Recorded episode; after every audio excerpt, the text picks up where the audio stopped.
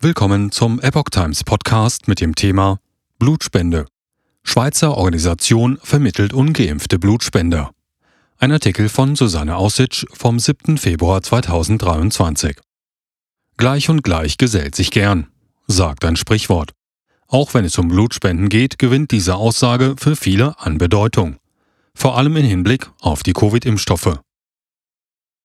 Spende Blut, rette Leben. Mit diesem oder ähnlichen Slogans wird seit Jahrzehnten für Blutspenden geworben. Was einst als vertrauensvolle Maßnahme zur Lebensrettung galt, geriet seit den Covid-Impfungen in Kritik. Der Ruf nach ungeimpftem Blut wird immer lauter. Die in der Schweiz ansässige Organisation Safe Blood Donation, Rette Blutspende, will eine Alternative zum Blut geimpfter Personen schaffen. Sie sieht in den neuen mRNA-Impfungen, zu denen auch die Covid-Impfstoffe gehören, ganz neue Herausforderungen, denen Blutspendedienste gegenüberstehen. Üblicherweise durchlaufen Blutspenden einen komplexen Prozess, in dem sie weitgehend von Fremdkörpern gereinigt werden, bevor sie als Blutkonserve eingesetzt werden können. Eine Vielzahl an undeklarierten nicht-organischen Zusatzstoffen dieser mRNA-Impfung kann nach heutigem Stand der Wissenschaft durch die bekannte Reinigungsmethode nur teilweise eliminiert werden, heißt es auf der Webseite der Organisation. Blutuntersuchungen am Dunkelfeldmikroskop hätten gezeigt, dass Impfartikel im Blut auch ein halbes Jahr nach der Impfung gefunden wurden.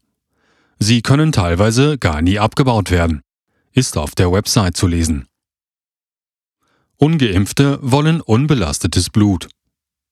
Eine große Anzahl von Menschen habe sich bewusst gegen eine Covid-Impfung entschieden, schildert die Organisation. Auch zukünftig sei damit zu rechnen, dass die ungeimpften Personen, aus welchen Gründen auch immer, Impfungen auf mRNA-Basis ablehnen. Ebenso stünden sie Bluttransfusionen mit Blut von geimpften Menschen kritisch gegenüber. Genau an diesem Punkt will die Organisation als Vermittler zum Zuge kommen. Unser Ziel ist, dass unsere Mitglieder im Bedarfsfall Blut von ungeimpften erhalten können, entweder als Frischblut oder Konserve, heißt es von Safe Blood Donation. Im Gegenzug würden sich die Mitglieder als Blutspender zur Verfügung stellen.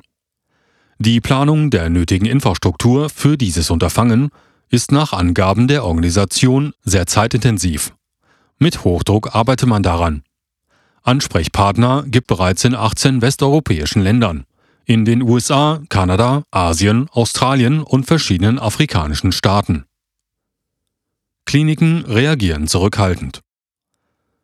Das Ziel von Safe Blood Donation ist es nicht, eine eigene Blutbank mit mRNA-freiem Blut aufzubauen, stellt das Netzwerk klar.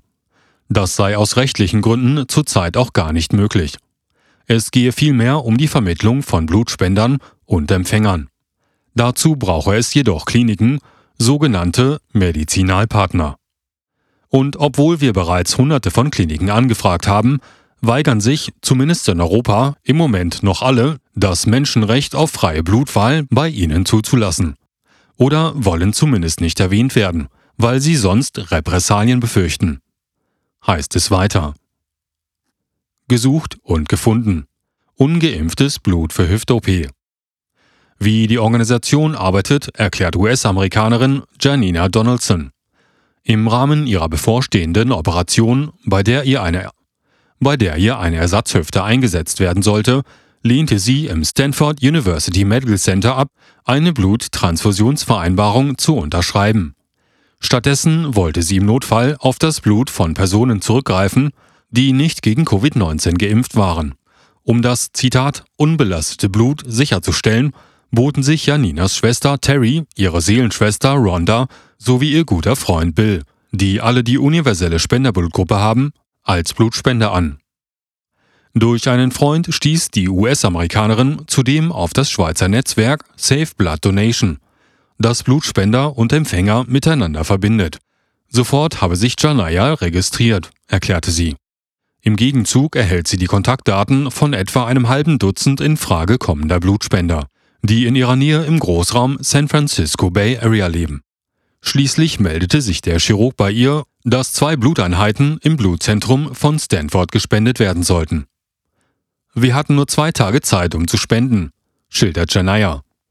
Alle hätten Platz in ihrem Terminkalender geschaffen und seien am nächsten Tag angereist. Ihre Freundin Rhonda habe mit ihrem Mann darüber über 240 Kilometer zurückgelegt.